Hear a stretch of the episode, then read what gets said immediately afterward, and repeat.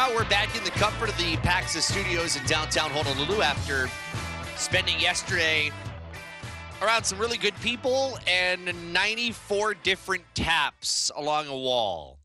Uh, how you concentrate on doing a three hour show when you've got 94 taps along a wall, fries and tater tots in front of you, lots of good food, lots of good people. I don't know how you do it. Um, we attempted. that's, that's the best way I could put it, right, Keegan? We attempted to concentrate on a three-hour show yesterday. Uh, I I think we did as best as we could. Uh, but we're back here in studio. Josh Pacheco in for the guys. It is the Sports Animals here on ESPN Honolulu here at 92.7 FM and uh, 1420 AM. All of our guests, when they appear, they do so courtesy of our hotline. A uh, lot of things to do today, and uh, a lot of guests that are going to stop by the program. Coming up at the bottom of the hour, you've heard television talked about quite a bit in college football. Uh, ESPN looks like it's going to be out of the Big Ten. We talked about this the other day because I do believe that there will be a ripple effect to what happens there, how it affects the Pac 12, and how it does affect the Pac 12, I believe could have an impact on Mountain West membership. Uh, I know it, it sounds like it's kind of a stretch, but um, I really do believe that there is a tie there, and uh, we'll talk about that coming up a little bit later on. In fact, just after the bottom of the hour, uh, one of our guests is going to be someone who is a, a former television executive, uh, Bob Thompson with Thompson Sports Group LLC, uh, retired former president of Fox Sports he knows a lot about these deals uh, with uh, a lot of different uh, leagues and you know both professionally and collegiately. So uh, Bob Thompson, uh, Thompson, just after the bottom of the hour. Uh, you've heard about what happened yesterday. the LIV Tour did not fare well in court. the LIV Tour also really needed to, you know, all that money that they put into the advances for its golfers. They needed to put some of that money into their lawyers. We'll talk with Rick Gehman from the First Cut podcast from CBSSports.com uh, next hour. And then Savannah Reier will be with us. If that name sounds familiar, just a couple of years ago, she was playing on the uh, University of Hawaii Rainbow Wahine basketball team. Savannah's back after a, a, year away on another team's staff. She's the director of player development for the Rainbow Wahine basketball squad. And they've got something that uh, we'll talk about coming up a little bit later on. And, I mean, we'll catch up with her a little bit. Um, you know, her journey from playing to coaching has come really, really fast. So uh, we'll we'll talk with her about how that's been and uh, coming back to Hawaii after leaving for a year. That a little bit later on in the show. You can text us at 808-296-1420. You can call us at 808-296-1420. Our Twitter, uh, as clean as always, uh, at Sports Animals and it is at Josh on the radio. But uh, we start with uh, we we start with uh, what's going on with Deshaun Watson. And the Cleveland Browns announcing today that Deshaun Watson is uh, going to start on Friday, which could be a little bit awkward. That is the first preseason game the uh, the Cleveland Browns will have. Now, this is all in the backdrop of the NFL's investigation right now, uh, which, well, it's not an investigation. The investigation has led to a ruling on a suspension. That ruling on the suspension is being appealed. The NFL wants an indefinite suspension, but uh, uh, at the same time, they have handed it off to another independent individual to kind of figure out what's uh, what's potentially going to happen. So the next couple of days could get pretty awkward. The Browns are really going to put Deshaun Watson out there, and, and I'll focus in on that in just a second, on how I think that is honestly kind of awkward. And then uh, on the other hand, how does this accelerate what the league wants to do, which may be part of the plan? Uh, first, Dianna Russini, ESPN NFL insider, who was on uh, this just in on ESPN television uh, earlier today with the latest on that. No matter what happens, today, tomorrow, next week. Deshaun Watson is going to be suspended the first six games of the season. Nothing is changing in that category. What could potentially change, though, is an additional games to those six. And that's what the NFL is appealing right now. The NFLPA did not appeal the six games. So they technically can't appeal anything else. So now what's going to happen is we're going to wait to find out what the final number will be. But no matter what happens here, six games, Watson is out. Although he is available, based on this right now, just based on these six games, he is available to play in the preseason game on Friday, and that'll be up to the Cleveland Browns. And the Cleveland Browns are uh, basically committing to that preseason game. Now, this is where technicalities come into play. Uh, the technicality here is the NFL wants an indefinite suspension. They don't want a particular number of games. The reason why they want the indefinite suspension is because the indefinite suspension includes all team activities. That is preseason, that is training camp, that is everything. Uh, you just say it's 12 games, right now it's six, uh, then you can do everything as as Deshaun Watson is right now. He is in training camp. You can um, you, can show up in the preseason and play. And look, most teams won't start their starting quarterbacks here in week one of the preseason because they really don't need to. We saw it uh, just a few weeks, uh, not a few weeks ago, it was last week in the, uh, uh, the the Pro Football Hall of Fame game. I mean, we didn't see starting quarterbacks in that game. This is um, this is the potential to get awkward. And this is where the NFL really wants to avoid the you know, just even the sight of Deshaun Watson playing. That's why there's a lot of strategic things that are happening. For example, um, you know, when Roger Goodell goes out yesterday and he's talking publicly about what the NFL wants. The NFL wants the indefinite suspension. They don't want uh, 12 games. They don't want to keep it at six. They want it indefinite. They want it to be to a point where Deshaun Watson truly has nothing to do with the league. He is cast aside and he has to prove his way back in. Because some of the words that Roger Goodell used uh, were very pointed words uh, when talking about Deshaun Watson. He used the word um, predatory. And that is not a word that you throw around just randomly. You don't call someone or their behavior predatory. That is um, the, the mere just thought of hearing that word or seeing that word gives you the indication that it is criminal. Now, granted, uh, Deshaun Watson's case did not move forward criminally.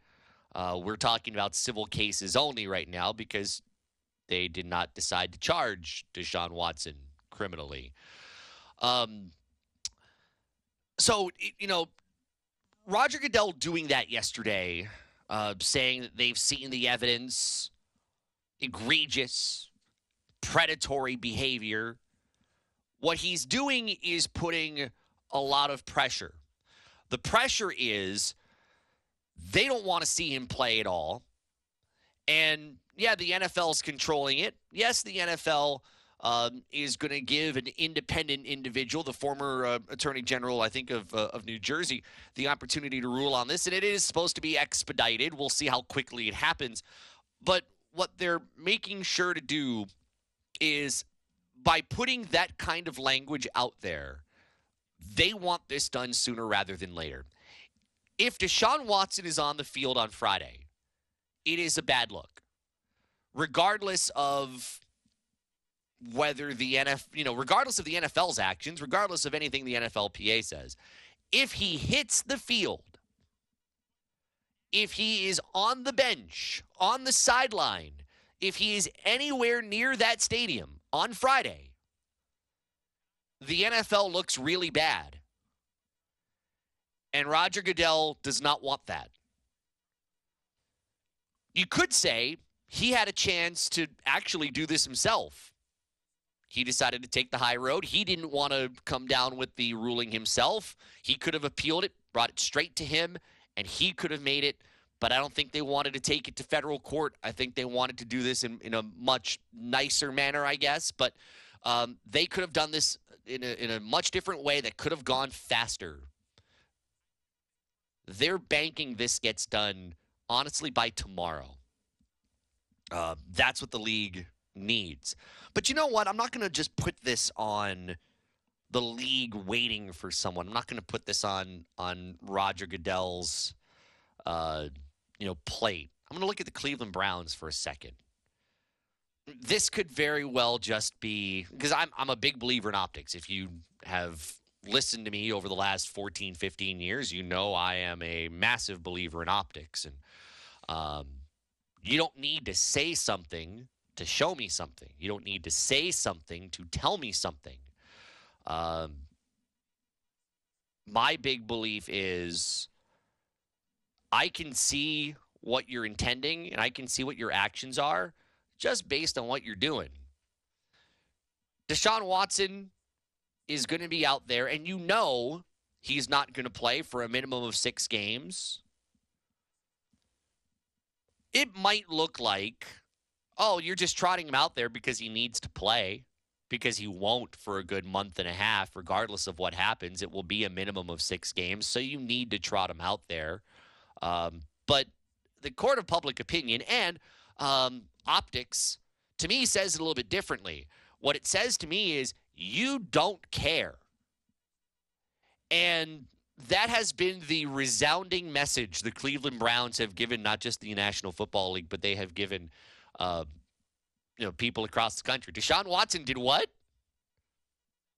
Has all these women accusing him of what? Has had help from the Houston Texans with what? Has met with how many women over a period of time? Over 60? What? Cleveland Browns? Oh, we'll pay him a bunch of guaranteed money. We'll give him one of the richest contracts in the National Football League. You said, wait, what? What about any of that? Oh no, we don't care. Uh, we're going to pay him a whole bunch of money. If he gets punished, oh well, he'll still get paid. Don't care. See, um, the Cleveland Browns could very well have done with their three preseason games. Work out the quarterbacks that you will need for, at very minimum, the six games that you will need to have those quarterbacks not named Deshaun Watson. Or put together a quarterback battle because you'll probably need him uh, or need that particular quarterback or set of quarterbacks for much longer than six games.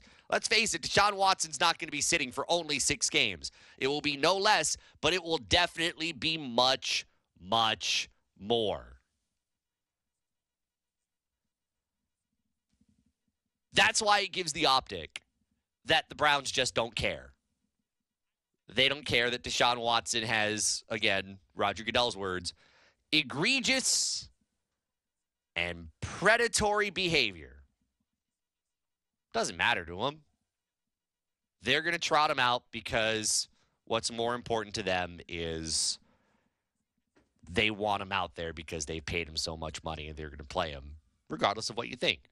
So the NFL needs to really hope that there is a ruling that comes down tomorrow uh, that puts the kibosh on that and forces the Cleveland Browns to get out of the idea that you're going to be putting Deshaun Watson on a field just by a technicality because a number of games says you can play in the preseason, but nothing else for a little while.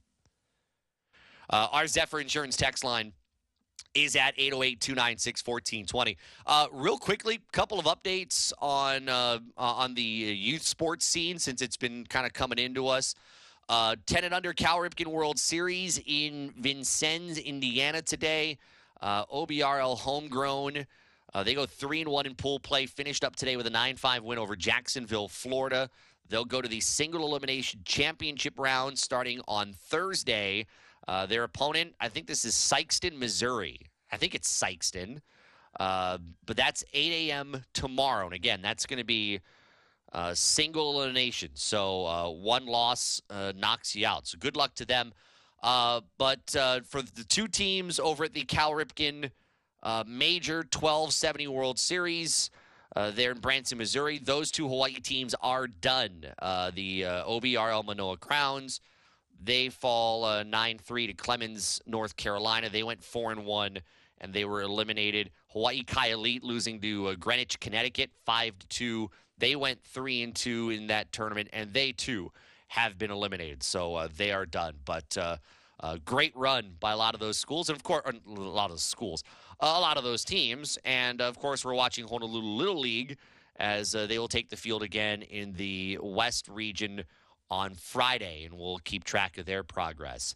Uh, coming up as we get closer to college football, we're going to bring in a uh, retired network executive in about 15 minutes to uh, uh, give us some background on everything that is going on and why um, I still believe we pay attention very closely in uh, in in Mountain West circles. I also want to get that individual's uh, uh, look at what the Mountain West television contract, how, how he feels about it. Good contract, bad contract. I'm I'm curious from his perspective. We'll do that coming up. Got a Sports Center update coming up in uh, just about 10 minutes. Please ignore the San Francisco Giants score today. Please ignore the San Francisco Giants score today. I'm begging you. Uh, I don't need to be reminded about how bad the bullpen was today. It was awful. Uh, but Sports Center, with the latest on what's going on in Major League Baseball and more, uh, coming up in just a little while. As I mentioned, we will have uh, in just a little bit uh, retired president from uh, Fox Sports, joining us in just a little while, knows a lot about these television contracts uh, with college and, and pro sports, how they work, how how they refer to these um, to these properties as, and um, you know what it means for um, you know what it means for you, the viewer. Also, um, you know what it means for these conferences. Because I think for you, the viewer, honestly, you don't you don't really care, right? You, the viewer, you just want to watch the games. The only thing that would get the viewer upset is if they can't find the games. Great example of that would be uh, Thursday night football. I know this is going away from college for a moment. Uh, Thursday night football is going to be on uh, on Amazon Prime, and it's not going to be on television. For those that didn't know, by the way, uh, Thursday Night Football will not be on television. And there was a, a recent poll that was done by our friends at Cumulus and Westwood One and uh, Barrett Sports Media. Our good friend Jason Barrett, hi. And um, they found that as everything goes now to um, to to to streaming as everybody starts to figure out eventually that they're not going to be able to watch Thursday night football on television that uh, you're going to ultimately find that people are going to get uh, really really upset. I think they found that in their uh, their um, their poll. They asked like the casual fan 18 and up. They asked those who occasionally watch games and those who would would consider that they um, they watch a lot of NFL. They're they're regular uh, regular viewers, and I think they found that less than fifty percent of regular viewers to the NFL, those who consistently take in NFL content, less than fifty percent of them know that Thursday night football is not going to be on television this year. And that is that's going to be I, I cannot imagine we're going to get calls to our studios on thursdays even though we have nothing to do with it we have nothing to do with television. People are going to call us on thursdays they're going to say uh what channel is the nfl game on? And then we're going to say it's not. And then they're going to say what do you mean what channel is it on and we'll say it's not on a channel it's not on tv you need Amazon Prime. You need to have a subscription to Amazon Prime to be able to watch the games not on your TV or find a way to get it on your TV because you could, you know, you could do it that way. That's when people care. I realize that is when they are inconvenienced. I still remember the first time a University of Hawaii game, I think it might have been basketball or it might have been football, I don't remember was not on television and I think it was was it ESPN 3 or I think it was I think it was ESPN 3 and I remember people going what is this? And secondly, um, is someone going to find a way to get it on our TVs? Which, of course, the answer was going to be no, because that that's beside the point. There's the reason why they put it on streaming is because more people are putting it on streaming nowadays. That's where people are going because people are going and cutting cords. So, streaming. Nowadays, it's not so bad uh, because you can get a University of Hawaii men's basketball game, for example, if it's not here you can watch pretty much every one of them in conference on ESPN Plus, and now people are pretty much used to it. Nobody's like, well, can somebody put it on a TV? I think most people kind of understand now. Um, but there are the implications that lead to that. Uh, you know that that lead us to the area where you have to find different ways to watch your games, and that's kind of where we're going to get to, especially in the college end. The Big Ten news is um, it, it's a seismic shift. If ESPN's not going to do Big Ten games, that leaves opportunities for the Pac 12 and the Big 12 on TV. And if there are opportunities for the Pac 12, then it means, well, the Pac 12 might as well add more schools. And if the Pac 12 is going to add more schools because the opportunities are there, then, well, where are they going to add them from? I mean, there's probably only one place where you can go to get them from, right? So all of that kind of comes into play. Um, so we're going to talk with uh, a, a, a, new guest, someone we're going to meet for the first time. I will meet for the first time. You will meet for the first time. A retired president from Fox Sports, Bob Thompson. More of that Nick Rolovich situation coming up in a little while. I still can't believe this is still a thing. That's coming up uh, in just a little bit. Josh Pacheco in for Chris and Gary. It's the Sports Animals here on ESPN Honolulu at 92.7 FM and 1420 AM. Happy to welcome in Bob Thompson. He's the uh, principal at Thompson Sports Group, LLC, and a retired president of Fox Sports Networks and Fox Sports International. Uh, Bob, I appreciate you giving us some time. I know uh, I know people have been reaching out to you a lot here lately as uh, television rights in college sports has been – um, it's been a big talking point, and you know we're kind of looking at the domino effect. Being in the Mountain West Conference, of course, Hawaii being in the Mountain West, you're kind of being reactive to what is happening everywhere else. And I would imagine the Big Ten news that we heard the other day that likely does not include ESPN. Uh, I'm sure has that domino effect potentially for the Pac-12 and maybe farther beyond that, and how um, how these conferences survive with TV money. Uh, yeah, it's been a busy, busy few weeks, Josh. Uh, thanks for having me on. Um, you know, I think yesterday with the Big Ten, um, at least until it's final, you're never for sure what's going to happen. But the fact that it appears that ESPN leaked out that they were no longer uh, involved kind of tells me that they're probably uh, definitely out. And uh, it does create a domino effect. I think uh, with them being out of the Big Ten, I think it was a really good day for the folks at the Pac 12 and probably for the folks at the Big 12, uh, given that ESPN is still going to need some football inventory.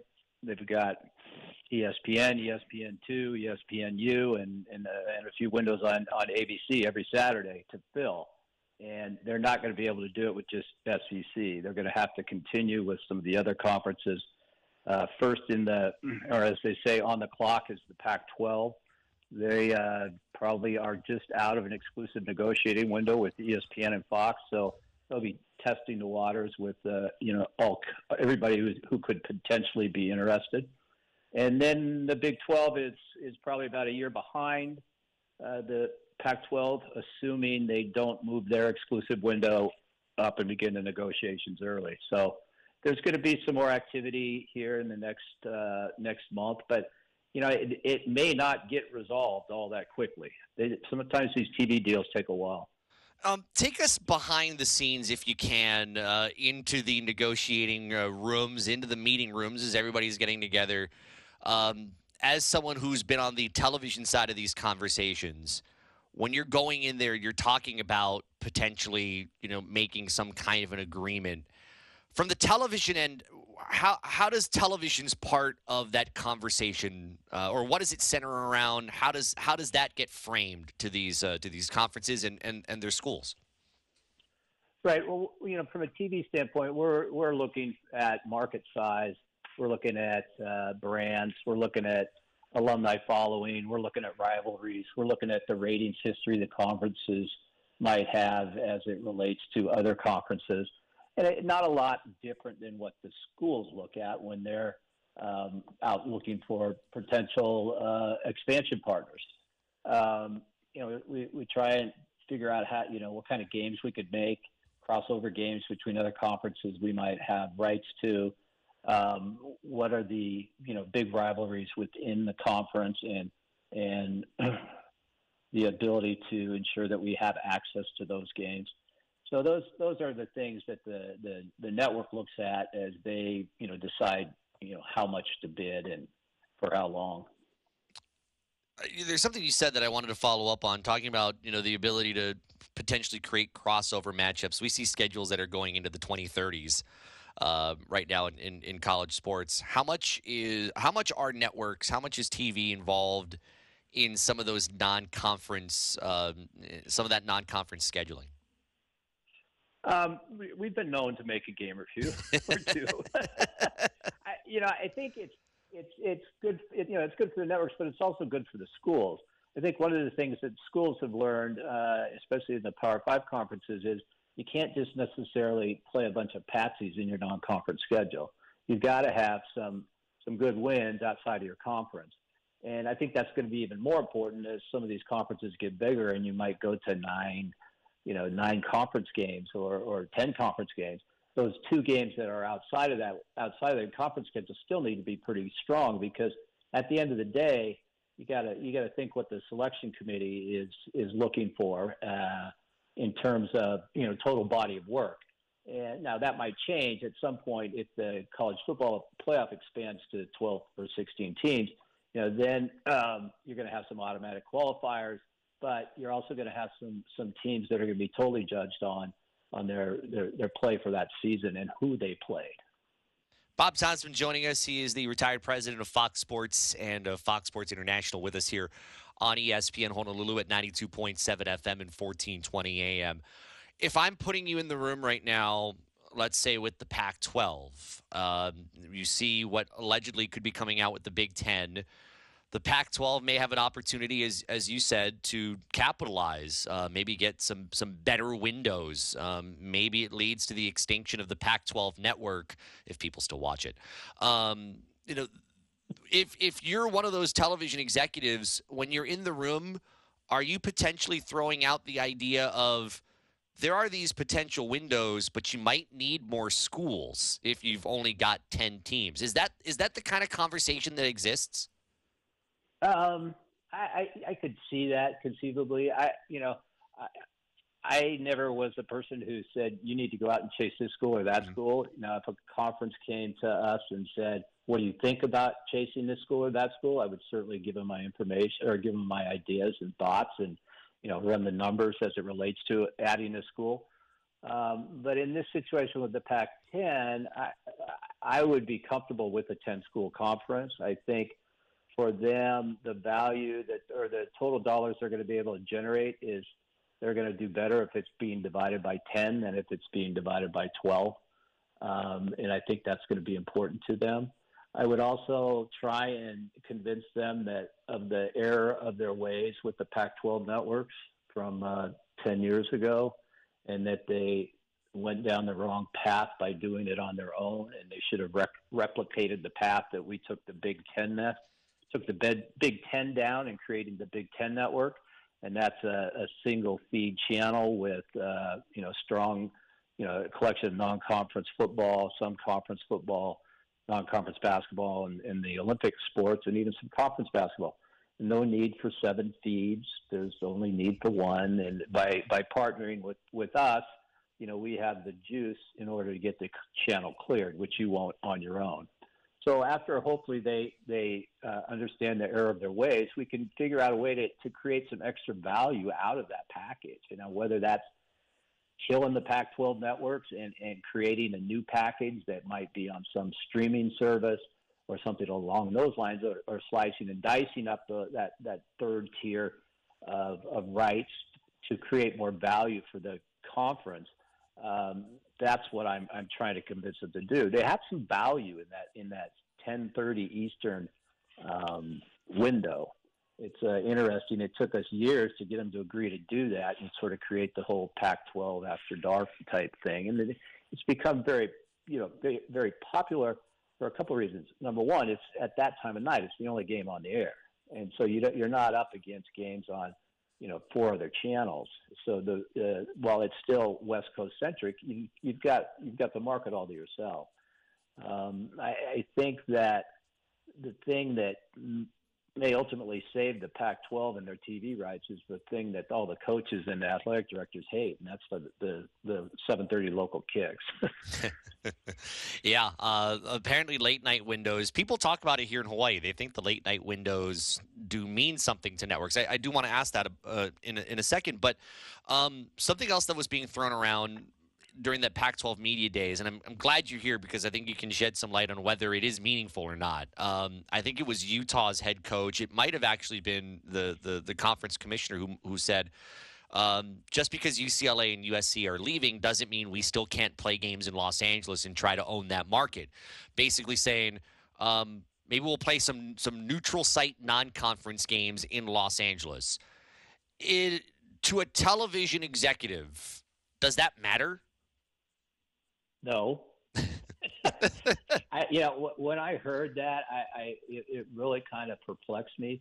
I, it, because first of all, he, he didn't say non-conference. He said we might we might play conference games, right? And that makes no sense to me whatsoever. I, I mean, and what school is going to give up an, uh, a home date and say, yeah, we'll play it at SoFi, uh, or play it at you know they're not going to play it at UC, at, at uh, uh, in Pasadena or at the at the Coliseum.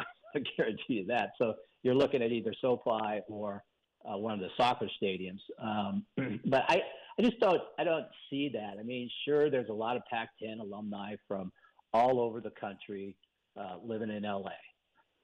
There's a lot of Big Ten alumni from all over the company, country living in LA too. And I, I just think, I, I, I don't see that at, for conference games. Maybe a non-conference game, you could create a, you know, kickoff type classic uh, you know, Chick Fil A type kickoff classic like they have in Atlanta and they have in Dallas. Maybe you have one in L.A. and you and you, you get a good a good non-conference matchup matchup between uh, you know an, ACC school or a Big Ten school or Southeast school, whatever, and a Pac Pac-12 school. That might make sense in L.A. But to me, and maybe the championship game makes sense in LA, but conference does not at all.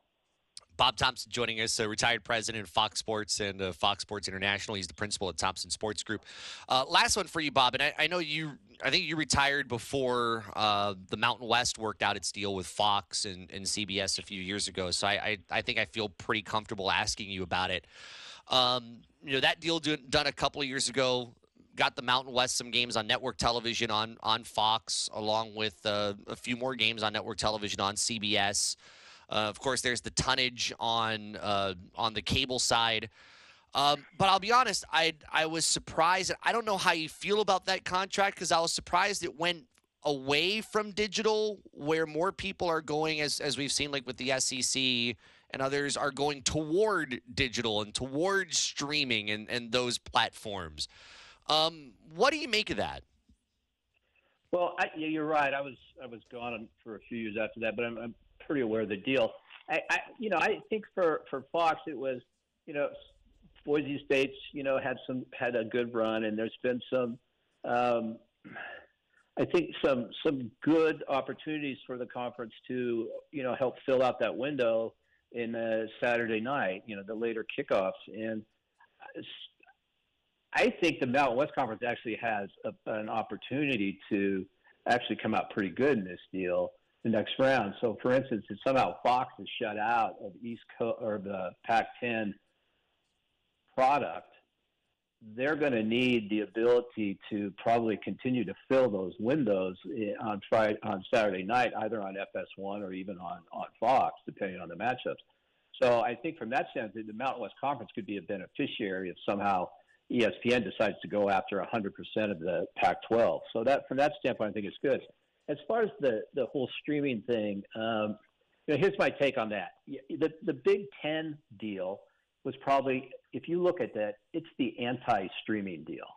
This is the first college deal that has three broadcast partners in it. It's it's like the NFL. You know, you got you got you got Fox, you got CBS, you got NBC, you got the NFC, the AFC, and you got the Sunday night game. So it, there, and it so far nothing has been relegated to a streaming service. I'm not saying that there won't be an element of streaming. You know, NBC hasn't done many deals of late that didn't include some streaming capabilities for Peacock. Um, so you know, until all that comes out, the, the deal is is you know finally done. Uh, we won't know what the streaming element is, but I don't think these conferences, by and large, especially in an era of cord cutting, want to go too far to the digital too fast. And the idea that having as many of these games on free over the air television, where all you need is some rabbit ears to get them, is very appealing to the conference. But I think they're also going to be smart and dip their toe into the streaming world. And whether that's with Peacock or if it's Prime Video or if it's with Apple TV or whoever, uh, they'll probably do something. But I don't think they're going to go uh, a significant package. You know, maybe it's something in the case of, say, the Pac 12, it's carved out of the Pac 12 networks. Or in the case of the Big Ten, it's some package that's somewhere but you know a little bit out of the Big Ten network because you don't want to you don't want to cripple your your conference channel. So you want to try and make everybody happy, yet have that streamer element because you know those guys might overpay just to get a taste, and you know for the conferences trying to add a few incremental dollars at for minimal content, it might be a good scenario. Bob, I have a 20 something in the other room who's uh, saying right now, uh, bunny ears, what's that? Or rabbit ears, what's that? Uh, tell, me, tell me it's right next to the rotary phone.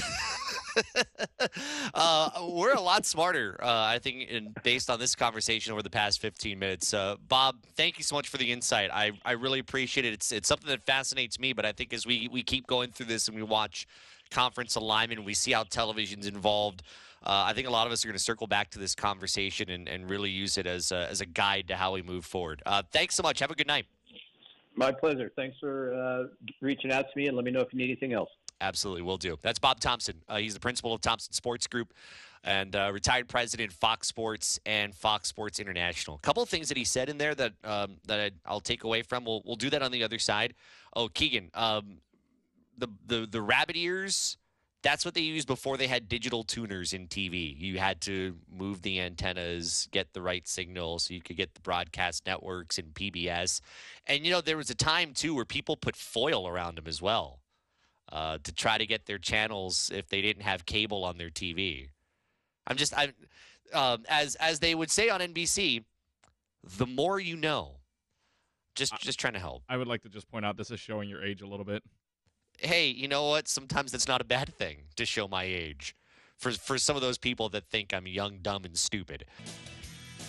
You should have heard during the commercial break we were talking about age when Keegan Oates said just before we went to commercial break, talking about rabbit ears on television, bunny ears, rabbit ears, whatever you want to call it. The antenna. He said, "You're showing your age."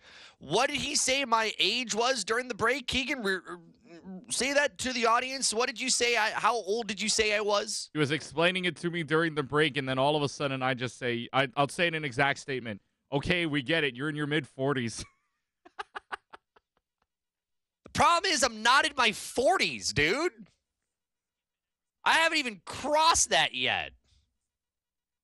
I'm in my mid 30s and I won't see the 40s for a long time. Look, you took a shot at me the other day I, while I, we were off air as well. If you'd like to explain that part. Oh, um, well, we're not going to explain that part because we haven't told the peeps yet what's happening in five days. Uh, we haven't shared that with the audience yet. Um, I didn't know I'd really look old. Have I aged? I, I have. Don't say it. I've aged a lot since working here. Um, I did not have gray hair until I started working here, and the grays are coming out on the side, and it's starting to come out pretty good. So I I I get where you think I might be mid forties. Definitely not close to mid forties. Thanks, Keegan. Um, couple things I took away from that interview with Bob Thompson. Uh, SportsCenter's coming up in about five minutes.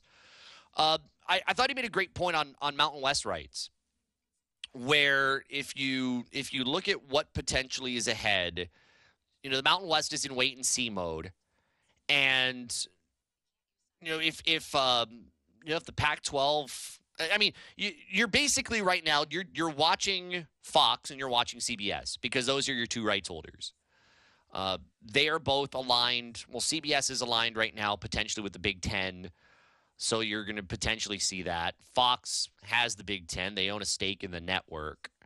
Um, they don't have anybody else. You know, if if CBS is jumping into the Big Ten depending on how many games. What that means is that's the potential for a loss of games for you on a CBS network of some kind. So, you know, you're watching that very closely. I think on the Fox end, I don't think anything's really going to change for them, maybe more games. Um, so you're kind of thinking about that. Uh, what happens? Of course, the Pac 12 and the Big 12 could cancel that out. So there's a lot of ways that you could go. But basically, you're watching that landscape and seeing where you fit and whether another network might really need you. Coming up this hour, the LIV Tour. A needs to take some of that guaranteed money and hire a better legal team. Um, and B, well, I guess because of that lost. Uh, we'll get into that coming up just after the bottom of the hour. Uh, our guest uh, joining us from uh, CBSSports.com uh, Rick Gehman's going to join us. Uh, the podcast, the First Cut podcast uh, from CBSSports.com. That's a little bit later on here in the show. I'm Josh Pacheco, in for Chris and Gary. You can hear them in the morning on the Bobby Curran Show on uh, ESPN Honolulu. I'm here in for them on the Sports Animals. We are at 92.7 FM and 1420 AM. Also, a little bit later on, uh, Savannah Reier, former University of Hawaii Rainbow Wahine basketball player. Uh, she is now part of uh, head coach Laura Beeman's staff just a couple of years after uh, ending her player uh, playing career. We'll catch up with her and uh, talk about something she's involved in with Rainbow Wahine basketball that's coming up at about 5.30 this afternoon. You can uh, text us at 808-296-1420. You can call us at 808-296-1420. You can tweet us uh, at Sports Animals, at Josh on the radio. I, I'm going to say this if your text makes me scroll a lot, I probably won't be able to read it on the air. I have a text here regarding college athletics. It doesn't fit the screen. Now, I have the larger version screen of one of the newer iPhone models. If I have to scroll a lot to read your text message, it might be kind of hard to read. Um, so if you can make it a little concise, uh, that can really help. It was about um, you know with what to do with college athletics. If we have some time a little bit later on, I, I don't want to ignore it. I want to get to it. I, I want to kind of summarize it a little bit more uh, because it is again is really really really long. Uh, that coming up in a little while. And Texter from the 780 uh, is just going, LOL, because Keegan thinks I'm in my 40s uh, which I'm not. That is um, that's that's a little upsetting today. That's that's really changed the tone of the show. I'm a little surprised that Nick Rolovich is still in the news. Or actually, let me um, let me amend that statement. I'm a little surprised Nick Rolovich is keeping himself in the news. That's because, as we learned earlier today, He's filed a, a claim against the university. Uh, that's Washington State University. Wants $25 million for uh, wrongful termination because he was fired for not getting a, a COVID 19 vaccination. I feel bad for his family. Good family. Um, you know, I I I feel bad because this is not something that you take lightly as a public figure. Taking a stand for something, whatever you whatever you believe the stance is, whether it is right or wrong, you know, I'm not uh, and it doesn't have to be sports. I mean, obviously, COVID nineteen got into the sports world, but also is very much political and and and all of that. I'm, and, I, and trust me, I don't want to use this space as a place for us to relitigate this debate. We're not going to do that. Um, but when it affects livelihoods, and I realize um, Nick Rolovich got paid fairly good money. He was one of the highest paid state employees here in this state, and um, and and and honestly, um, he made some good money uh, to to go to Washington State. He didn't last there, but it was also um, it, it was also a choice, and when that affects livelihoods, it affects families, and um, I can't imagine what kind of strife this might have caused for him because uh, again um, he doesn't have a job. I don't believe he's gone back into coaching. I don't know if he's doing anything voluntarily uh, but this has affected his ability to get a job. And, and his rise i mean it was a fairly good rise from uh, you know a, a first time head coach at hawaii to a jump to a, a power conference to now, frankly, college football's face of COVID 19. And I, I think in it's a bummer because we all, you know, kind of got to know him and enjoyed some good laughs with him and, and, uh, you know, got to, you know, got to know us and all that. And it, it makes it very difficult, but we have to put that aside. Because unfortunately, in college football, he is what has turned out to be the face of COVID 19. He wasn't the only one, but he was the, I believe, the lone head coach in FBS college football to lose his job over not getting the vaccine. And that's why we say it the face of the pandemic in college football. Um, you may recall that he cited his faith. He was not granted uh, a, a, religious exemption. He uh, had a, an appeal that didn't go down back in November. Um, you know, nothing went right for him, and now he's taken this legal route in order to try to claim $25 million, although they say a formal lawsuit um, has not been filed. I don't know I don't know if this is the the term hail mary. If if this is kind of like the the last attempt to try to you know regain something, because I I honestly don't see how you're going to get twenty five million dollars in this lawsuit. You can claim your faith, but uh, that doesn't necessarily mean that you automatically get a religious exemption it should be noted that I believe uh, it went all the way up. You know, I think the the Catholic faith. I think it was the Pope who did say uh, it is not wrong to get the vaccine. Again, I'm not going to relitigate whether you should get or not get the vaccine. I think we've gotten past that point. So let's not go down that rabbit hole. But it is it is very hard when the leader of that faith is saying it is not against the religion to get the vaccine and you're a member of that particular faith and you're citing it as your exemption to not get the vaccine. I think at the end of the day, and Nick Rolovich isn't going to talk to anybody. He went from someone who um, talked often he was, uh, you know, we could talk to him. He was on social media. You could talk to him on social media all the time. Guess what? Nick Rolovich's last tweet on social media was July 21st, 2021. Remember how active he used to be?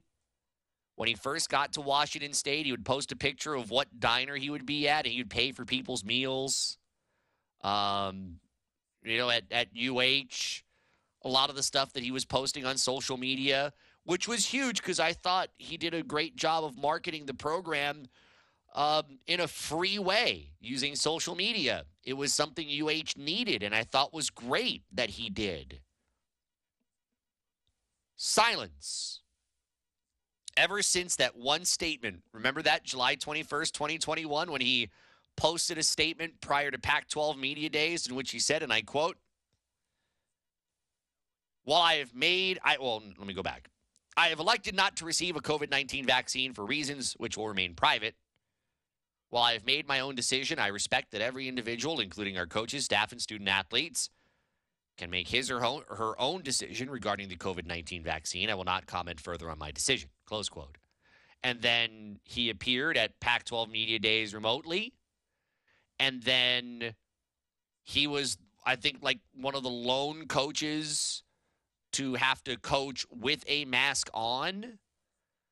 And then, um, you know, it, it, it came out about his job and whether he could do the job being unvaccinated because it included uh, your job includes recruiting. You have to be in front of people. If you know, part of the requirement there was you had to social distance. How are you going to do all that? Um, and it was determined at the end of the day that they did not feel that um, he could do the job being unvaccinated, which I thought was a fair decision, and that they had determined. It's not like uh, you can be a head coach upstairs, socially distant from people every game. That's not. It's not a way to coach a college team. I want to know, and we'll never know, but if I had to ask a question to Nick Rolovich today, my question to him would be Nick, what's your end game? You know, uh, that's it. What is your end game? Because I get it. I get that you lost money being let go and you were set to make a lot better money there at Washington State than uh, than you were at the University of Hawaii. So I mean, I, I I get that there is that motivation. Is it that? Is it money motivated? Is it job motivated? Because I cannot imagine that right now going this route and winning is going to get your job back. In fact, I would probably argue that Nick Rolovich fighting the system is going to take him farther away from getting a, a, a, meaningful college job than him not fighting the system. And it should be noted, I don't know if Nick Rolovich had ultimately gotten the vaccine. I don't think it's been reported. I haven't seen it anywhere. If he decided in the last, what, uh, how's it been? Nine months? If he's gone and gotten it. Um, I'm not sure how many schools still have that mandate when they hire or if they don't hire. Um, but he is still, unfortunately, he is still the poster boy for that. And I think there is the view that okay, this didn't go his way. Uh, a university at the very top made a decision. Now, if I'm another university and I want to make a hire, well, I got to look at the last place of employment and wonder um, if you're going to hire him, what are you getting yourself into? You know? And, and that's why I, I, A, I don't see him winning this lawsuit because just because you file for an exemption, and this is not just for COVID 19, but I think this goes in, in other places. Um, in, in, in other places, you can file for the exemption, but that it, it doesn't mean you automatically get the exemption. It goes whether it goes to the HR department or you go it goes to your supervisor, goes to the head of the company, whoever it does, they have to approve um, your reason for filing an exemption. And if they feel like it's credible, okay. If they don't feel like it's credible or they don't feel like uh, giving the exemption is going to make a difference when it comes to the ability to do your job, then the employer does have the right, my understanding is, to deny the exemption request. So, where he thinks he will come off with $25 million, I don't know. And I really believe this is going to keep him farther and farther away from an opportunity to, to coach again. You know, there are guys who, um, you know, were, were on his staff. There were several guys who were also let go. And I don't know their situations uh, legally, but there were several guys who were let go, um, you know, who ultimately I don't remember their exemption status, but you know, they Craig Stutzman, for example. Craig Stutzman is at Utah Tech, the school formerly known as Dixie State. He was one of those that was uh, let go because he did not get the vaccine. He has landed on his feet. I don't know if there is a, a legal situation involving him, but again, um, he has landed on his feet and he is coaching at a at an FCS program. If Nick Rolovich wants to get back into coaching, and that is ultimately, I think, one of the biggest questions we ask ourselves watching this. If if, if he wants to get back into coaching, then I I think he needs to ask himself what's going to get him there. And frankly, as long as COVID 19 still exists in this world, and it does, it's going to be hard for someone to hire him at a, frankly, at a head coach or coordinator level because there is a trust that I don't think exists right now. And um, you know, being removed from the game and seeing how that all ended, I think it leaves, you know, eh, people talk. People around college athletics and, and, and universities outside of athletics, they talk. And I'm pretty sure if there was any school that was was interested in hiring him, you know who they'd go and talk to? Um, they'd probably have their university president go and talk to Washington State's university president and their athletics director probably talked to the other athletics director. Because people in those positions make great relationships.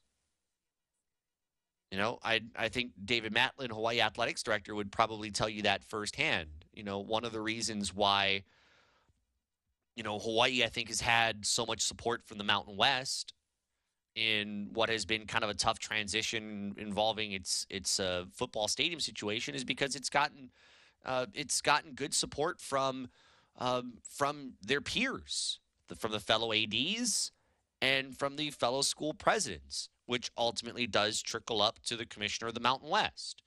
Um, if you don't have those kinds of relationships, you don't foster those and build those, um, you know, it, it it can be tougher to do your job but it's also so important because the networking really comes in handy when names pop up and people might want recommendations or might want to know oh, what, was it like?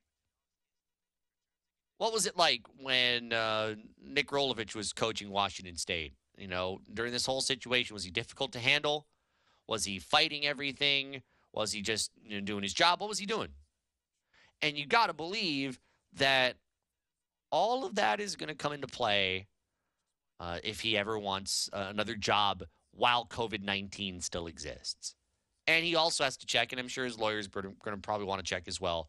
Um, do some of these schools still have these vaccine mandates in play? Texter from the 224. Nick's motivation is financial. It's a money grab. Agree with you that his chance of winning is slim. He claims he was fired unjustly because of discrimination due to his Catholic religious faith. Yet the Pope advocated vaccination. Is Nick more Catholic than the Pope? A, no. But B, I really, really don't like the. Uh, are you more? And I and I know you're not trying to do it, uh, but I'm just going to say it. I really don't like the. Are you more this than that person? Um, and I think it, it makes it makes your point. Uh, I'm I'm just kind of sticking it out in front of people. It's a eh, it's a crummy way to live sometimes. Are you more religious than that person? Are you more of a fan than that person? Are you more of a vegetarian than that person because you don't slip up? You know, like uh, makes me feel kind of slimy inside. And, and, and I'm sure the texter probably feels the same way. He's making the point. Um, and the point is is very, very fair. Um, and I'm not going to get into a religious conversation because I think there are some people that could find some some cracks in that conversation too. Um, but if this is if this is financial, which I believe it is, then what I probably would have suggested is go backwards. See, you know, part of the decision making is all right, if you're going to if you're going to decide you're going to stick to your your beliefs and you don't believe you should get a vaccine, so don't so you don't get a vaccine, whatever. Um, now you have to think about what's next. You're going to be sacrificing many paychecks over several years. Um, and then if that happens, like you have to think of the what ifs. Okay, if, if you stick to this, yeah, you're going to be losing a lot of those paychecks, but then you also have to think about, all right, um, what else am I potentially missing? Um, am I gonna if I if I don't get retained or if I get fired, do I think I'm gonna file a lawsuit? If I think I'm gonna file a lawsuit, then um, I'm gonna want to recoup some of that money. If do I think I would win that lawsuit if I filed a lawsuit? Uh, so you want to have really good lawyers. Uh, so you're spending money now because you're you're hiring really good lawyers because you're probably going to have to think that you're going to need to defend yourself because you think something's going to go wrong because really you don't think you're going to be retained uh, because of the vaccine mandate. You, you see where I'm getting at here?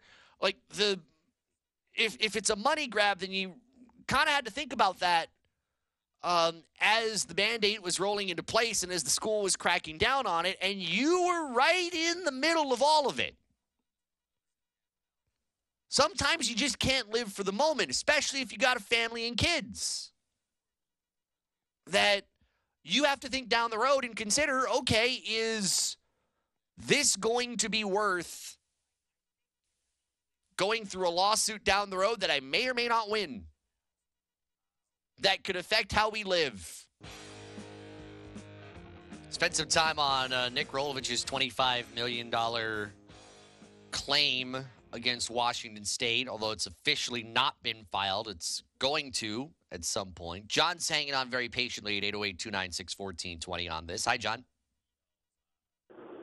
Hey, I just had to call in about this uh, thing with Nick Rolovich. Uh, just to let you know that I've been vaccinated and I've got a booster shot like twice, so you know where I stand on that issue. But uh, um, you know, it's it's interesting though is that I have a lot of uh, personal friends that I know from like church and outside of church that are like anti-vaxxers, and they almost it's some kind of weird conspiracy thing, uh, like the government's lying to us or something. Uh, there seems to be some kind of deep mistrust of the government that you're just never going to get rid of in society. But it was, uh, I just looked at it. You got Donald Trump and Joe Biden that were both for it. So, like, what you know, if you're talking politics, you got to take that out of it. But uh, you know, um, I in my age group, uh, I'm like 67. I just felt like uh, it, it wasn't worth the risk of uh, of not getting it. But uh, this whole thing with Rolovich, I support guys from Hawaii and like everything they're doing,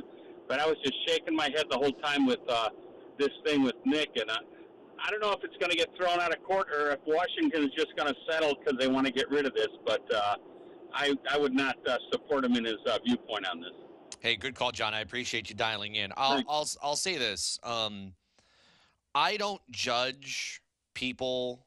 Um, I know people who didn't get it and uh, that doesn't change the way I view them. You know, with with Nick, I I like Nick, uh, and, and Nick was nothing but good to me. So my my opinion of Nick as a person doesn't change because of the decision he made. Um, I can judge the decision relative to employment and you know the the fighting of that. I can judge that. I don't um, but I don't judge the person because I think that's it's become incredibly divisive in doing that, and I don't I don't want to do that. I think it's a slippery slope, and there are there are good people that um, they felt it wasn't best for them, and I don't.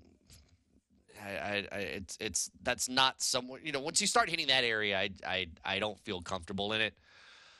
Um, but yeah, I in in this case, employment and and I think trying to use religion in a way where it was kind of debunked already makes it very, very difficult. Uh, let's get Drew in here uh, before we hit break. Drew, how are you?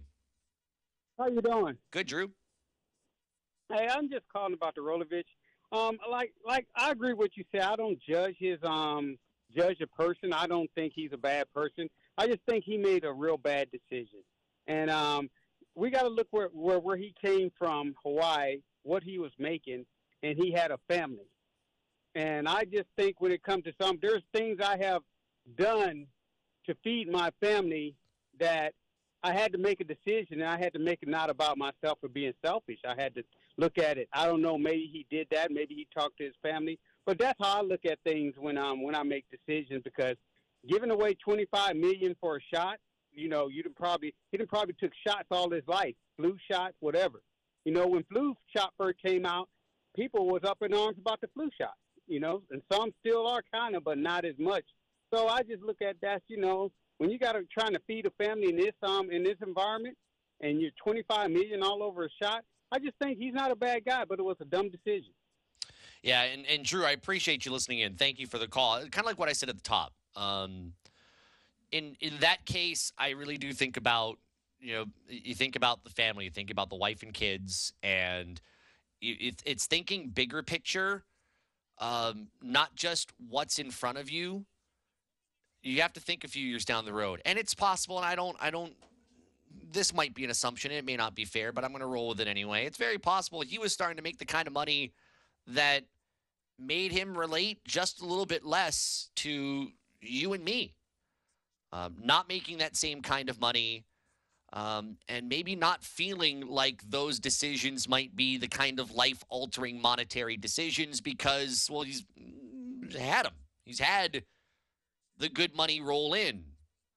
Where there are people, especially in the pandemic, who lost money and had to make very difficult decisions. Uh, people taking pay cuts, people losing jobs, you know. Um, you kind of wonder if that that kind of comes into play.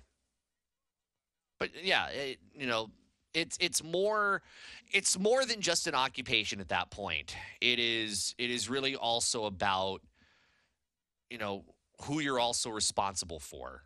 Uh, and you're not just responsible for yourself. And I'm not even talking about his his players, and I'm not even talking about his coaching staff. I'm talking about really the more immediate.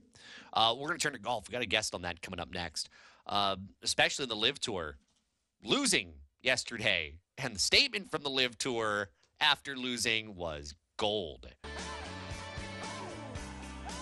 All of our guests here on the Sports Animals appear courtesy of our Your Sponsor Here hotline.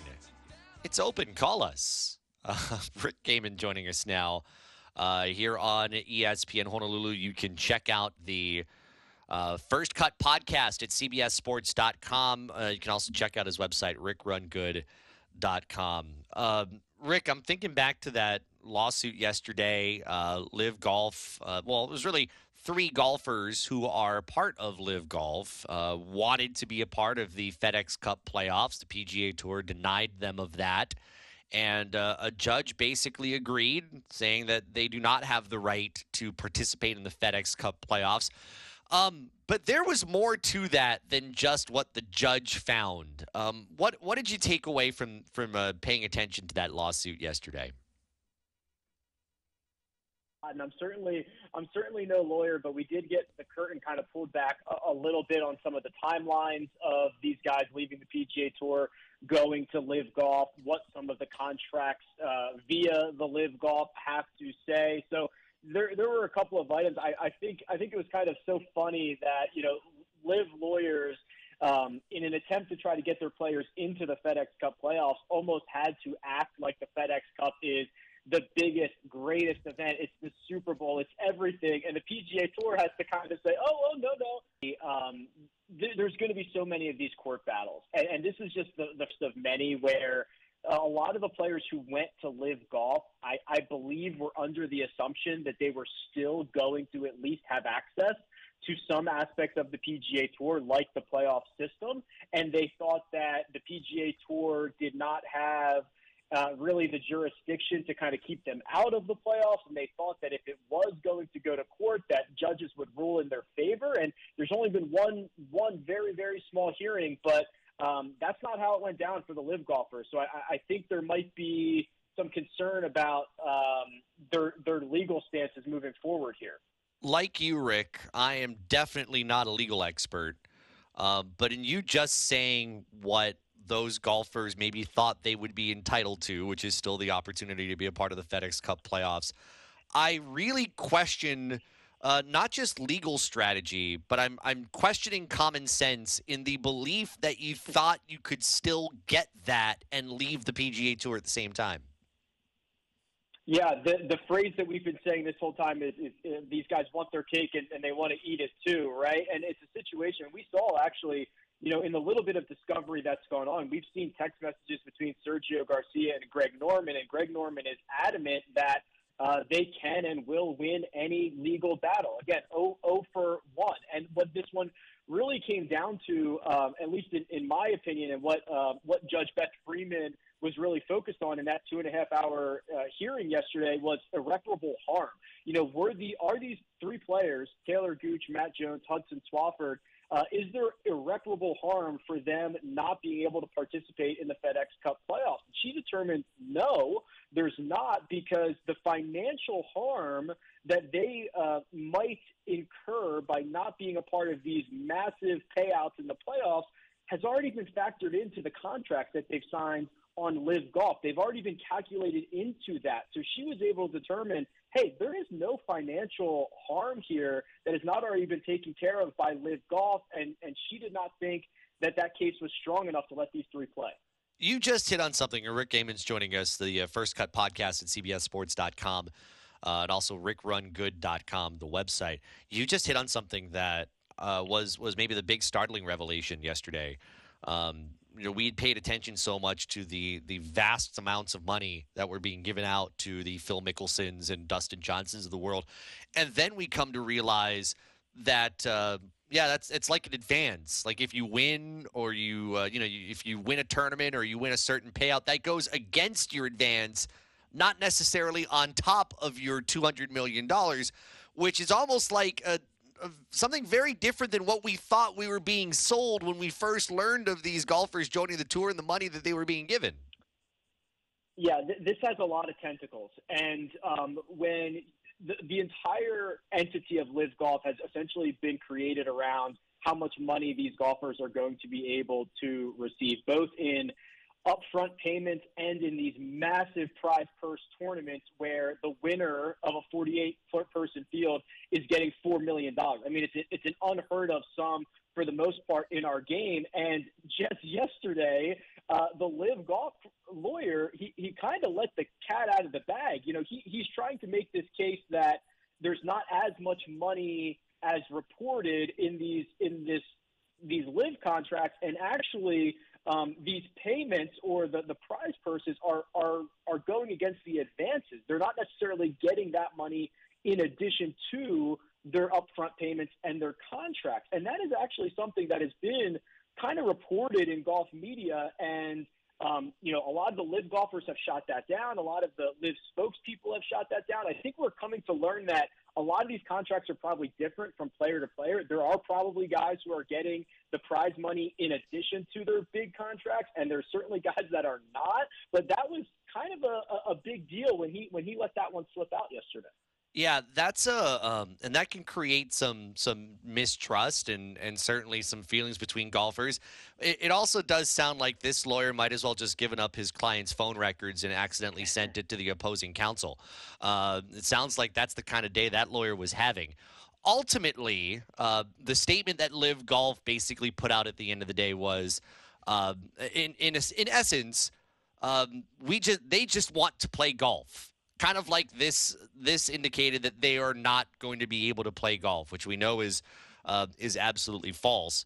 But I, you know, while this is like the the battle, uh, one of these many battles, as you said earlier, can LIV Golf ultimately win what I will probably be a legal war for the next couple of years, uh, not just for its existence, but also I think with what some of the stuff we found out yesterday, um, maybe its ability to attract more golfers to LIV Golf. Maybe this stymies that a little bit.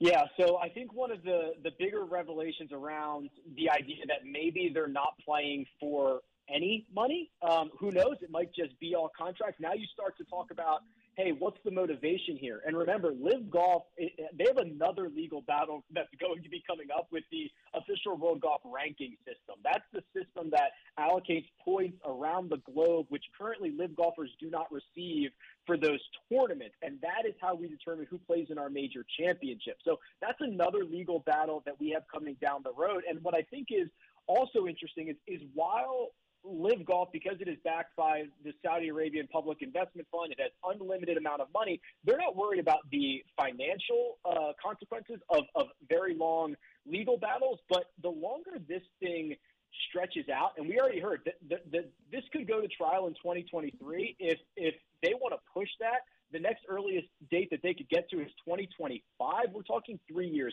out.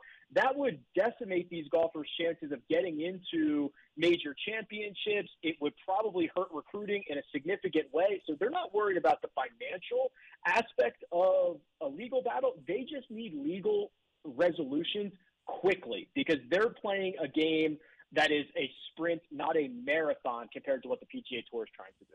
Last question whether it takes a year, two years, three years, what do you think? Uh, what percentage of chance would you put down that LIV golfers may be able to be eligible for FedEx Cup points and a, and a chance at the FedEx Cup playoffs down the road? Uh, I think it's very small. I think it's ten percent. I, I, think I think um, I think the PGA Tour and Jay Monahan they have um, they've certainly made their mistakes, but they have had to act very, very swiftly. They've had to take very hard stances on um, who is eligible for the PGA Tour and who is not eligible for the PGA Tour as, as a matter of survival. Uh, when you have a startup with unlimited money, uh, it's a very difficult uphill battle that you're fighting. So I, I imagine that keeping uh, any LIV golfers or any non PGA Tour member golfers out of the biggest, most premier series of events that you have would be a top priority. So I would be I would be quite surprised if at any point, uh, barring LIV Golf dissolving uh, and those guys coming back, that that they would ever be able to play in it. Check out the First Cut podcast at CBSSports.com and the website RickRunGood.com. Uh, Rick Gehman, thank you so much for uh, joining us. I appreciate it, and, and uh, enjoy the weekend. Yes, you too. Thank you so much for having me. Rick and all of our guests appears uh, here on ESPN Honolulu at 92.7 FM and 1420 AM. Yeah, I thought it was just kind of laughable. Uh, they win money and it goes against what they make. And that's, you know, it's it's um it can be bad business when that stuff becomes public. Like I could just imagine Phil Mickelson and his 200 million dollars uh, what was the rumor with Cam Smith, who didn't didn't announce it yesterday because uh, he was saying, "Oh, I'm here to uh, you know to com- compete in the FedEx Cup playoffs." Uh, but there was the rumor that they offered him 100 million dollars to go to LIV Golf. Didn't address it at a press conference yesterday. Just basically gave a no comment. But you imagine now, like, okay, um, Phil probably has his all up front. So what about Cam's contract? What about DeChambeau's contract? What about so and so's contract? And then you come back to Greg Norman and you're, you're going to ask the question what, Greg, did you just give different contracts with different terms to different people just to get him to join LIV? Because that's probably going to be a. That's probably going to be a failing tactic in a couple of years once everybody finds out, oh, I don't get to make more money until I hit this, but they do? What a jerk. Uh, SportsCenter update is in less than six minutes. ESPN Honolulu at 92.7 FM and 1420 AM. Zephyr Insurance text line we go. Texter from the I don't know because the number's blank. So, uh, ghost texter. We were talking earlier about Nick Rolovich. What does the COVID vaccine do to mitigate the spread? Lots of vaccinated people get it and spread it. So, how is it okay for a person to lose their job for not injecting themselves a fast tracked drug? Close quote. All right. First, like I said at the beginning of the hour, I'm not litigating the vaccine, okay? We're not doing this. That is such a 2021 conversation. Secondly, the university's policy, which is a statewide policy, gives them the ability to make that decision. With the knowledge at that time, that was the decision, that was the policy. Nick Rolovich chose not to follow that policy because he wanted to claim religious exemption in a religion that uh, the Pope said it was okay to get the vaccine. So, don't go there. That's all I'm saying. That's what that's what the rule was. Don't go there. Texter from the 277. If you cut a guy because he wanted to join an organization, a group of uh, a group of football players, and got caught in a telephone recording, and you do this by not doing what other uh, I really need to read this beforehand because I can't understand some of these typos. And you do this by not doing what other employer required to do, then making mum on the vaccine, getting mad at June Jones. Thank God we got Timmy.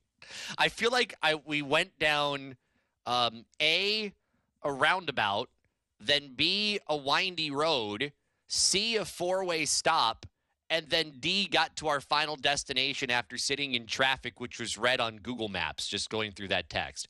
Thanks to uh, thanks to you from the two seven seven. I think what he's trying to say is, after I went through that entire roadmap, what he's trying to say is, look at all the stuff that was alleged, because what you're talking about, um, a player that wanted to join an organization, kind of like a, you know, a, a group of players. Nick Rolovich was not okay with it. Um, there was a telephone recording that leaked out that didn't make him look good, and then now you know not following what your your employer wants. Um, and then referencing June Jones because allegedly June Jones went to the media and said that um, he talked to Nick Rolovich about getting the vaccine and he didn't want that. Um, which, by the way, the only thing I will defend Nick Rolovich for in this, I feel bad that someone else went to the media and said, I talked to him and he doesn't want it. That's kind of like a personal conversation that's a li- more than a little uncomfortable. It's a little different vibe here in the PAXA studios in downtown Honolulu. Yesterday, we were at Growler, Hawaii on Kapahulu. Good fun. By the way, uh, great work by our entire staff uh, down there. Really appreciative of uh, every individual's work that they put into making that fun yesterday. Uh, we're going to do that again down the road. Uh, so make sure you join us for the uh, next really big. Can I can I do the Ed Sullivan impression? The really big road shoe. No. No. Okay. Can't I, I can't do impressions like Chris Hart does. Uh, I'm Josh Pacheco in for Chris and Gary. It is the Sports Animals here on ESPN Honolulu at 92.7 FM and 1420 AM. Savannah Reier is going to join us just after the bottom of the hour. What's up with the uh, Rainbow Wahine basketball program? We'll talk with one of the newest members of the coaching staff in just a little while. Uh, Neil has been hanging on very patiently on the phone lines at 808 296 1420. Neil, how are you? Yeah, I'm good, man. Thanks for taking my call. Yeah. You know, the thing about this whole Nick Rolovich thing, and I think you hit it right on the head, is the state and the university can take its policies and as long as the is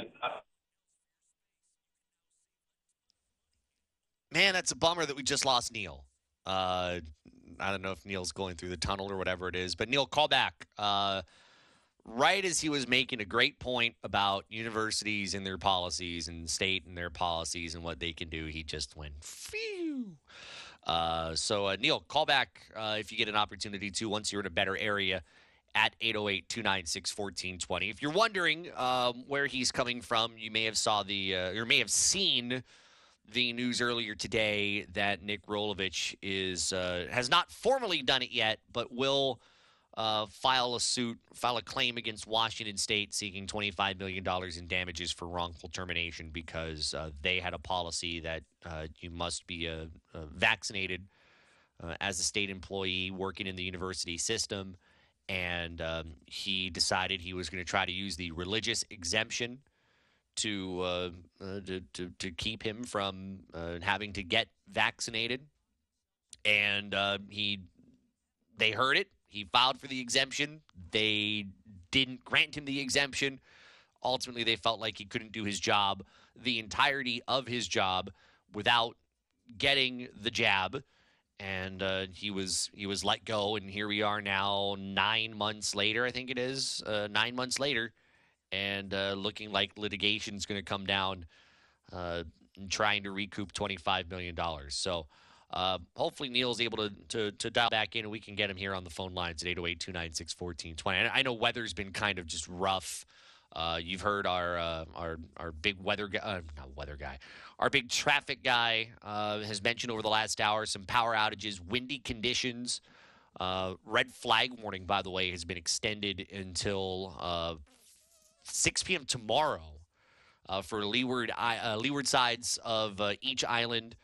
Humidity right around 45% in the afternoon.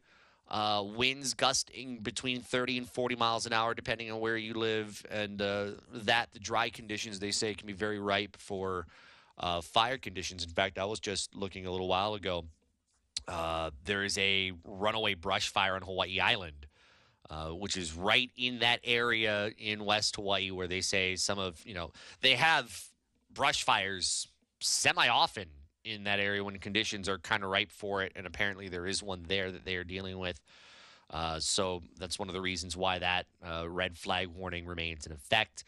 Uh, so uh, be safe out there. We have had some power issues. I know we got knocked off on uh, 92.7 FM a little while ago. I believe we are back online at 92.7 FM. Uh, so thank you for your patience there.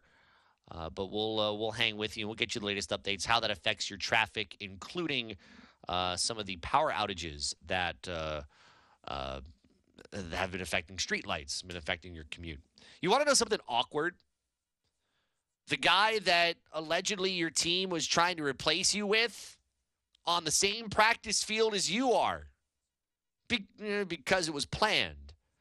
And uh, that's what happened today because the Miami Dolphins and the Tampa Bay Buccaneers had a joint camp today, which meant uh, Tua Tagovailoa could throw a pretty nice touchdown ball down the field and uh, torch one of the Bucks cornerbacks which I'm sure had to make Tua feel very good, um, especially being able to do that right in front of TB12. They got to talk today uh, because Miami and Tampa Bay not only having the, the joint practices, but this will lead to uh, their preseason game on Saturday in Tampa the preseason opener for uh, for both teams, and you knew it was going to be awkward because, well, Tua was going to be asked more than than Tom about what was uh, what the NFL had uh, decided to rule on on on uh, the Dolphins owner Stephen Ross, the tampering regarding Sean Payton and regarding Tom Brady for three years, and Tua had to answer questions about it, not only about what they were talking about, um, but he continues to believe the team is all in. Um, and when asked again about the interest that was shown to Tom Brady, he said, and I quote, Yeah, I mean, I'm still here. To me, that's all noise at this point, close quote. Um, and if you notice, if you've been watching Tua, if you've been listening to the bites, if you notice, the answers are getting shorter. And while his demeanor is still incredibly professional, uh, which I credit Tua for because sometimes this can get really, really annoying. And some athletes, regardless of sport, they keep getting peppered about it. Um, you know, especially when your job is kind of publicly thrown out there as potentially at stake or at risk, that you might get a little annoyed and you might pop off on a reporter. You might walk away from the microphones. You know, Tua hasn't done that. Um, Tua's been an ultra pro. Now, has he shown a little bit of a, um, well, a little bit of an attitude? Eh, kind of. He's he's been like I said, kind of succinct, somewhat short. Uh, but yet it's funny. Maybe it's the sun being in his eyes. It's like doing that with the media, and, he's got a smile on his face still. Like, yep, that's still all noise. That's I'm here. I believe they trust me. And uh, uh, no, I wasn't here in 2019. It's 2022, and clearly I'm still the quarterback. It is um, it is awkward as heck still. I'm sure, and it, these are the little um, mini battles that I believe Tua is going to have to work through, even here in preseason, week by week, going into the regular season, um, to convince people that he is not the embattled quarterback that everybody says he is. Which, by the way, you can't convince me he's not. He is. Um, just look at how the team has underperformed based on how the front office has spent the last couple of years, and you can't tell me um, that his job is not on the line. But be that as it is, tell me how many quarterbacks feel like um, you know have had their jobs kind of publicly put out there, not only because of performance, but because their owner can't follow the rules. I well, I can't name another quarterback that's been in that position. I don't think you could. That's right. Tua is probably the only one that's kind of left out there hanging because his owner went to go talk to another QB. Name me that instance anywhere else. So every week, every time Tua's on the field, whenever he does play in the preseason, and I, and I realize that's not going to be often, everybody's watching his every move. But this week is just a little bit different because Tom's there. And uh, Tom could still be a member of the Miami Dolphins in 2023. I mean, if they've talked for three years, why couldn't they make it four? Stephen Ross doesn't care about the rules. $1.5 million was basically being told, hey, you can't go spend money on a turkey sandwich tomorrow for lunch. Stephen Ross is fine. And he'll break the rules again if he has to because he wants to do whatever he can to get his franchise to win.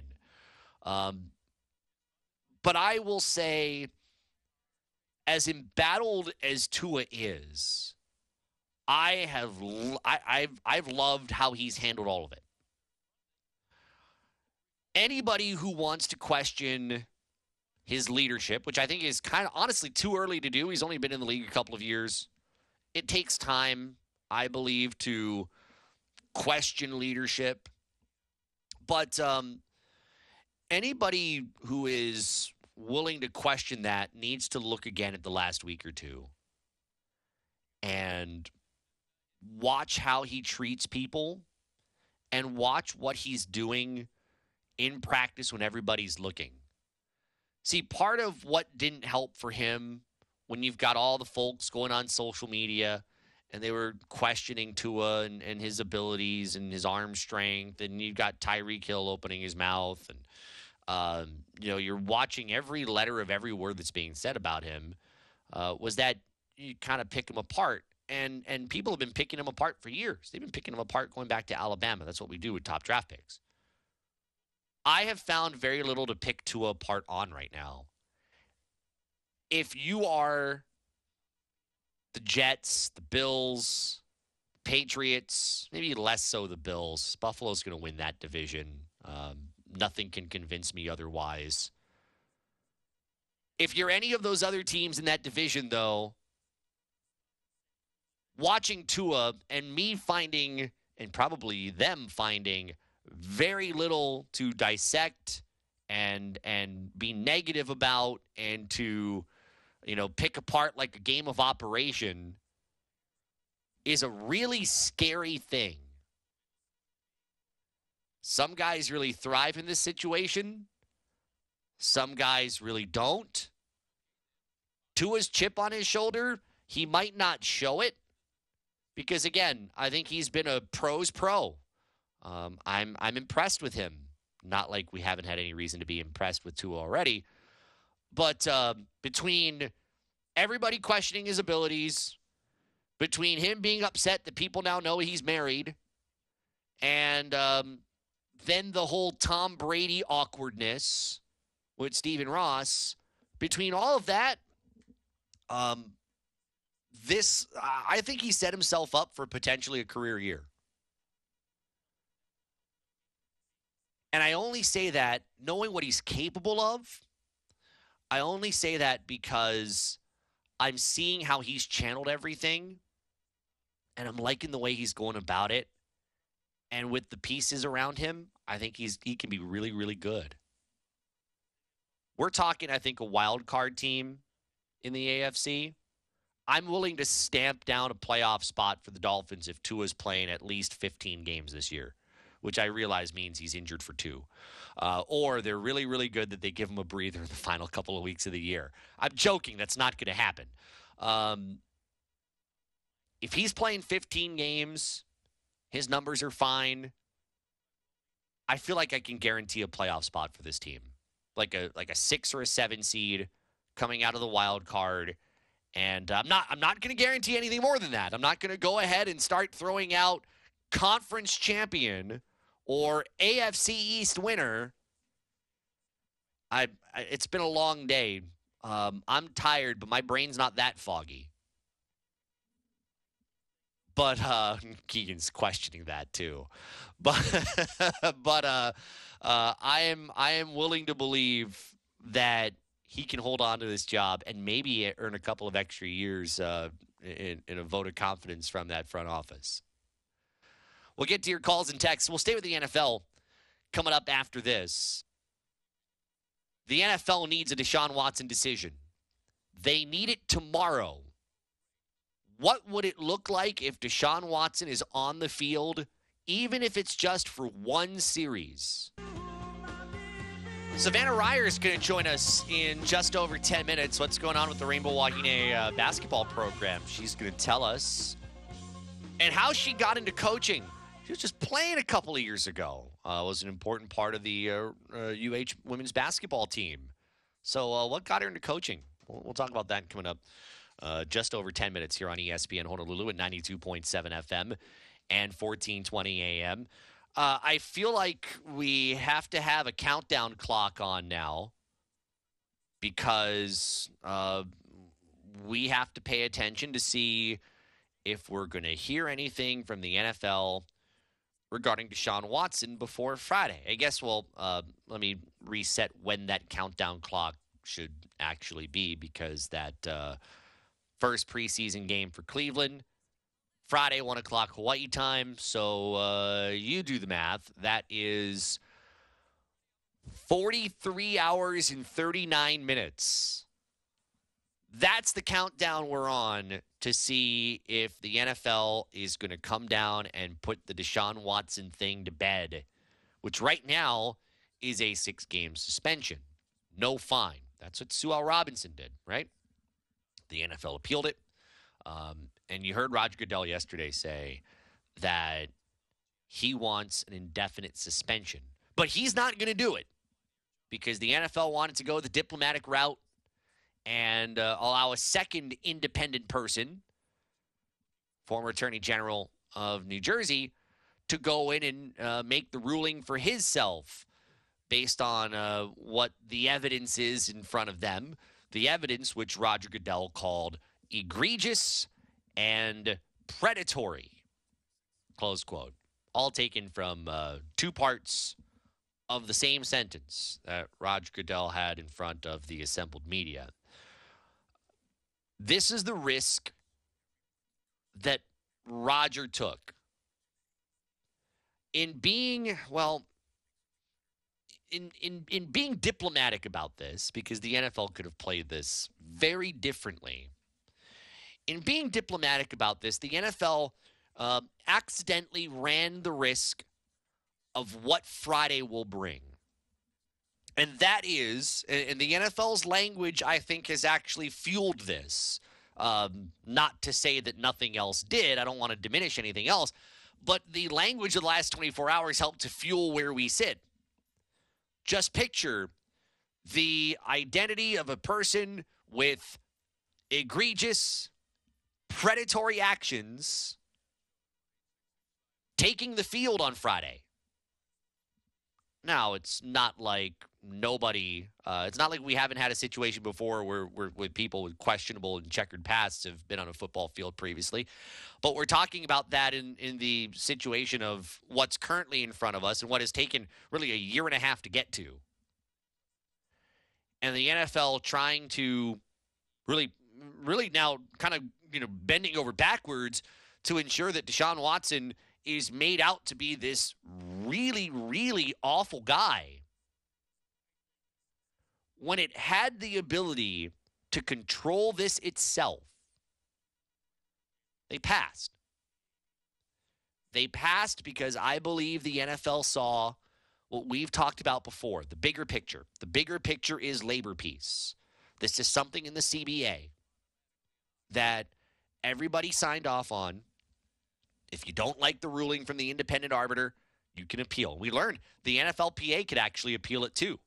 And they decided not to because they said they wouldn't. The NFL did.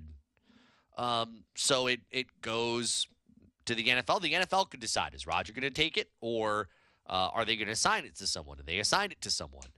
And it could take, it could go to tomorrow. It could go to next week. It could go to three weeks from now. It could go to the day before the regular season which we know Deshaun Watson won't play in the first six games of the regular season because that was not appealed. So that is set. That's not going anywhere. But it's the optic. The optic is this individual with quote unquote egregious predatory actions, close quote, without having served a single piece of punishment yet having not played in the 2021 season because he didn't want to play for Houston, getting a massive contract with absolutely loaded guarantees to be in Cleveland, will have an opportunity to be on the field on Friday. And it really doesn't matter whether it is for three plays, whether it is for a full quarter, whatever it is.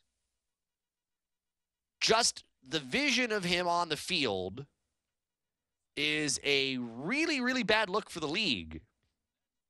It's not to say that it's only the league, it's a really bad look for the Cleveland Browns that they're just sitting there saying, cool.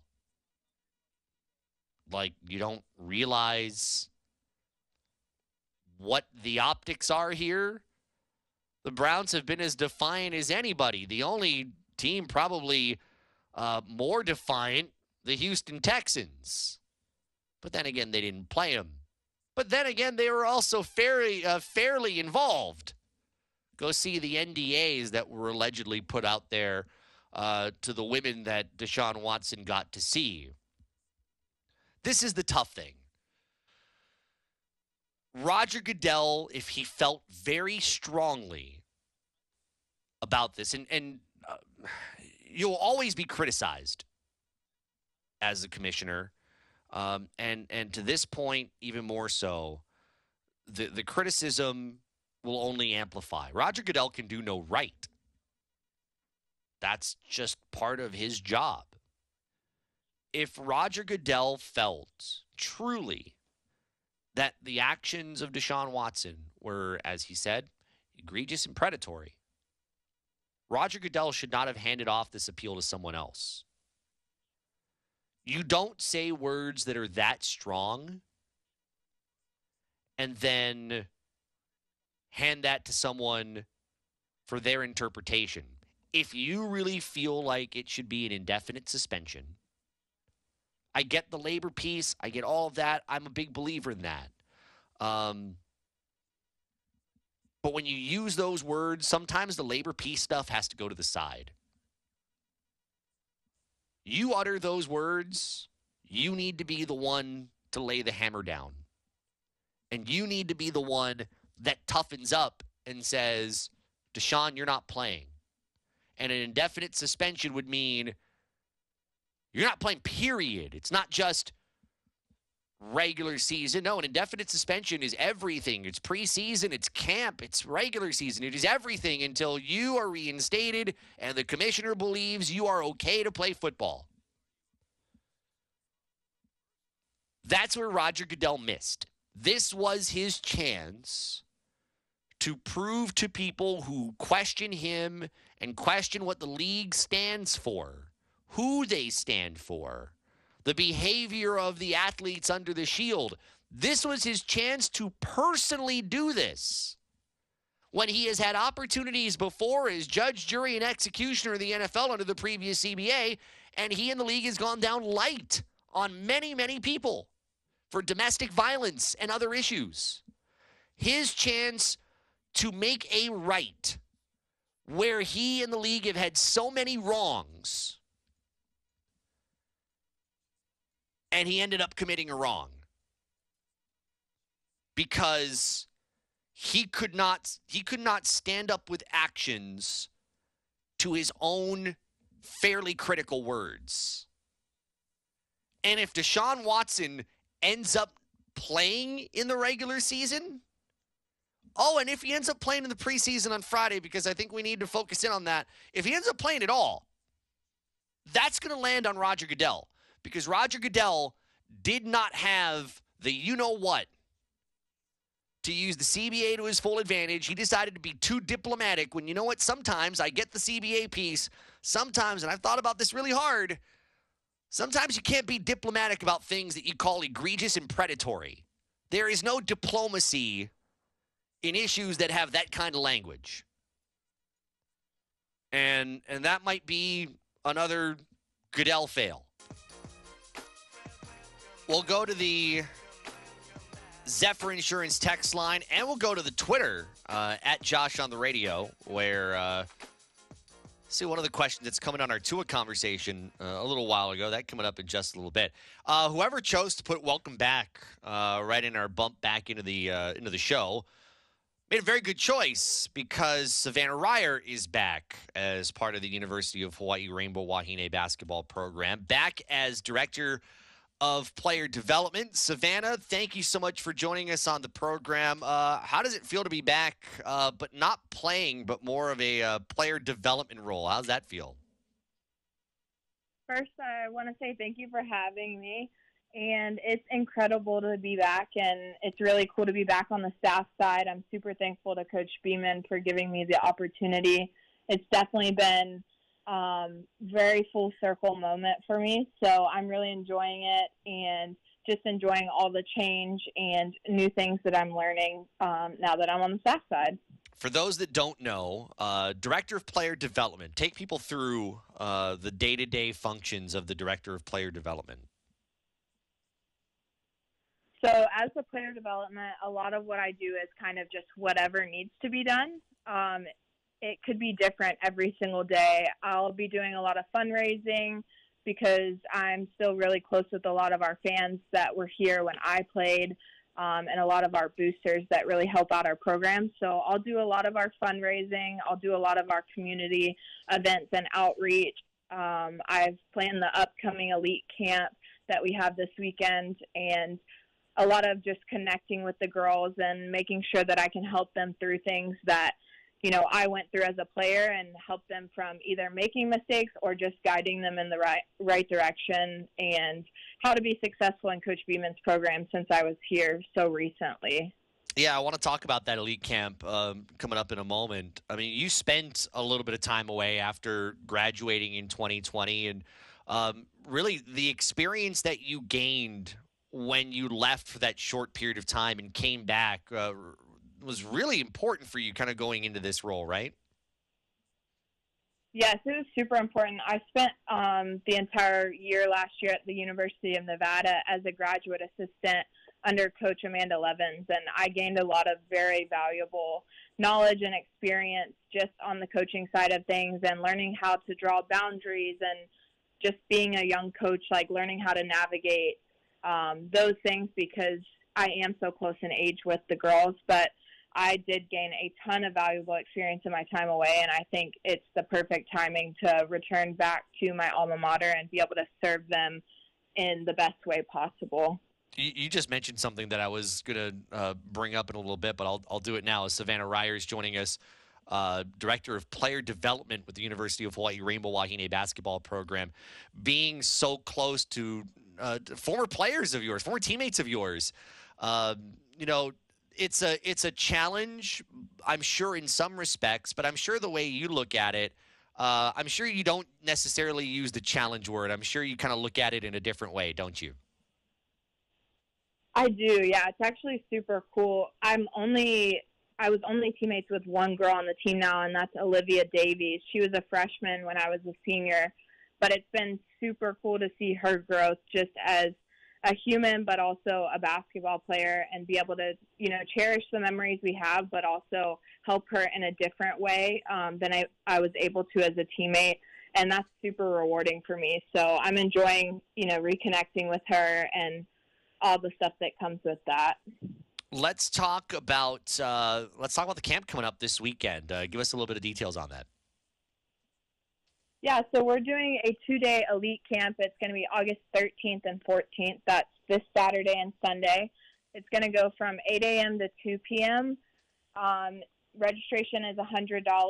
It includes a T-shirt, and our whole staff will be there working the camp, and a large number of our players will also be there um, to instruct the kids and to be able to give just inside scoop experience of our program um, in um, two championships and then also just be able to teach and um, get to know our players. So it's a really great opportunity. It's open to boys and girls um, and for our girls to get out and also do the same and serve the community and uh, it sounds like I, I, saw a video the other day and kind of reminded me of this um, that Coach Beeman and, and with the players and, and staff members, uh, one thing I'm sure about this camp, uh, Coach Beeman's pretty hands on, right? And, and I'm sure that definitely translates as uh, you go throughout everybody working that camp.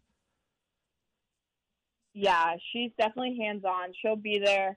Um, we're going to have our players run a majority of it just because kids usually tend to respond really well to our players because um, they're great with kids. But Coach Beeman will be there and she'll do some of the opening stuff and be able to get a chance to talk to her and just kind of pick her brain and everything. Um, so that's also a great opportunity. You know, Big West Coach of the Year. So she's got a lot of knowledge. Absolutely. HawaiiAthletics.com. Uh, click on the camps button. You can check out Hawaii Women's Basketball Elite Camp. Uh, they can also get in touch with the basketball office, I'm sure, right? Yes. Um, if you go to the website, you can always see the brochure for the camp, but you can always email me. My email is sreier at hawaii.edu. It's on the brochure, which would be on the registration website. So you can always get in contact with us there, too. Savannah Reier joining us, Director of Player Development with the uh, Rainbow Wahine basketball program. All right, uh, your year away, uh, what did you miss while being away from here? Wow, I missed. That's a I missed a lot of things, honestly. One being the beaches, of course, but the biggest thing was just the community that I had here. Um, whether it was fans, my teammates, our coaching staff, um, that felt like my second family. And while it was great to be able to spend some time with my own family and, you know, just kind of regroup and decide what I wanted to do with my life, um, I really did miss the community I have here. And thankfully, I've been welcomed back with open arms and just excitement. And it's been great to be back. But I definitely miss the people here the most. So did, I'm very glad to be back. Did you ever think, um, anytime during your player career that you, uh, or your playing career, um, that you saw an opportunity, whether it was coaching, you know, as a grad assistant or now a, a, director of player development? Did, did you ever see this in your post playing future when uh, while you were still on the floor? I definitely saw myself potentially getting into coaching. I didn't know what route um, that would be, and I know that these jobs here at UH are very desirable. So getting back into a position here is definitely hard once you leave. Um, so I was a little surprised when Coach Beeman called me, but surprised in the best way because it was an absolute yes right when um, she mentioned the job. So I did see myself in coaching, not necessarily knowing which route, obviously, that I was going to take, but super thankful to be back Yeah, welcome back. Uh, keep up the good work. And uh, by the way, say hi to your dad. It's been a while since I interviewed him since he covers the University of Alabama. Um, so we, we had him on the show a couple of times. But say hi to him. And uh, again, HawaiiAthletics.com. Click on the camps button for the uh, Hawaii Women's Basketball Elite Camp. Savannah, thank you so much. We appreciate it. Thank you, Josh. All right, that's Savannah Reier joining us here on ESPN Honolulu at 92.7 FM and 1420 AM. Again, that's uh, the 13th and the 14th. That's Saturday and Sunday, 8 a.m. to 2 p.m. Um, any and all 6th through 12th graders. Uh, registration ends Friday at 4:30 p.m. So uh, if you haven't made a decision on that, do so soon because they don't take walk-ups. Uh, again, uh, HawaiiAthletics.com. Click on the camps button. I'll take you to the uh, Rainbow Wahine basketball camps and the upcoming elite camp. Coming up next is the Sports Cards and Collectible Show, which, by the way, listen in. I don't know when in the show, but sometime during the show, there will be an important sports show announcement.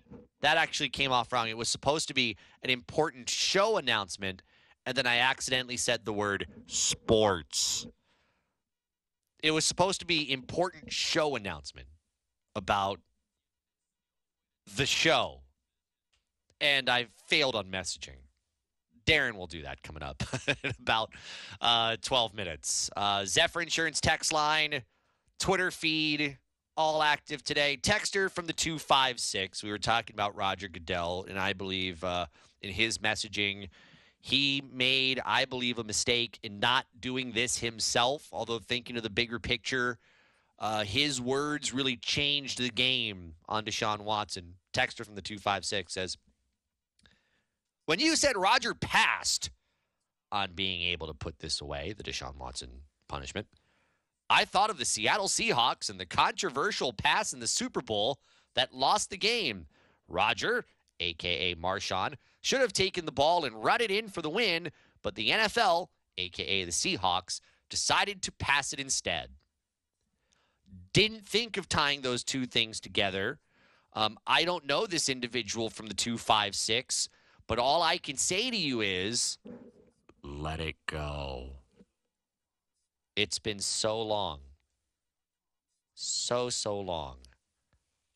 Let it go. I know some some things are really uh really hard to get by. Jeff texts in. Hawaii should have a field of cane field dreams game he's thinking about the fact that Major League Baseball has the Field of Dreams game, uh, which is tomorrow. Uh, they had the minor league baseball version uh, yesterday in uh, Dyersville, Iowa. And uh, we learned actually today that there will not be a Field of Dreams game next year because they're going to have construction at uh, the Field of Dreams game site. So, Field of Dreams game, this will be the first one or the last one until uh, what 2024 potentially. Field of Cane Field. Uh, you know, the only thing I thought about when when I saw Cane Field Dreams, I uh, I thought of Hawaii Winter League baseball, but not Kane Field. I thought of CaneFire, uh, and I immediately thought Hawaii Winter League baseball needs to return at some point. Uh, don't know if it will ever happen, but you know, baseball in the winter in Hawaii. Why not? Miss Hawaii Winter Baseball. Um, but I, you're not going to create a Kane field out of I don't know where.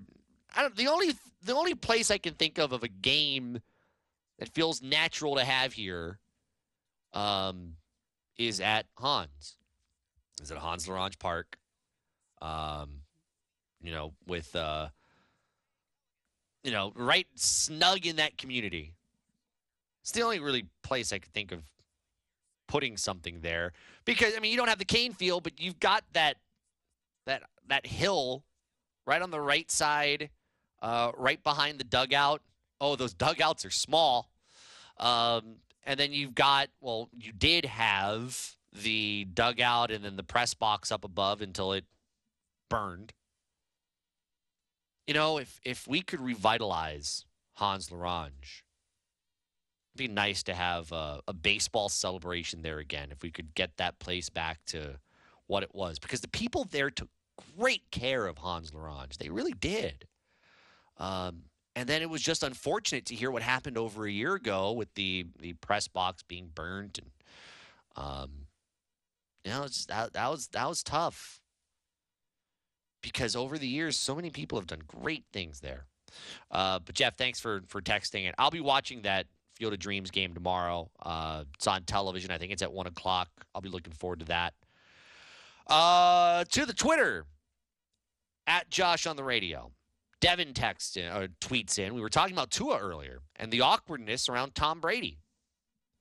Do you think Brady still wants to go be the Miami Dolphins QB?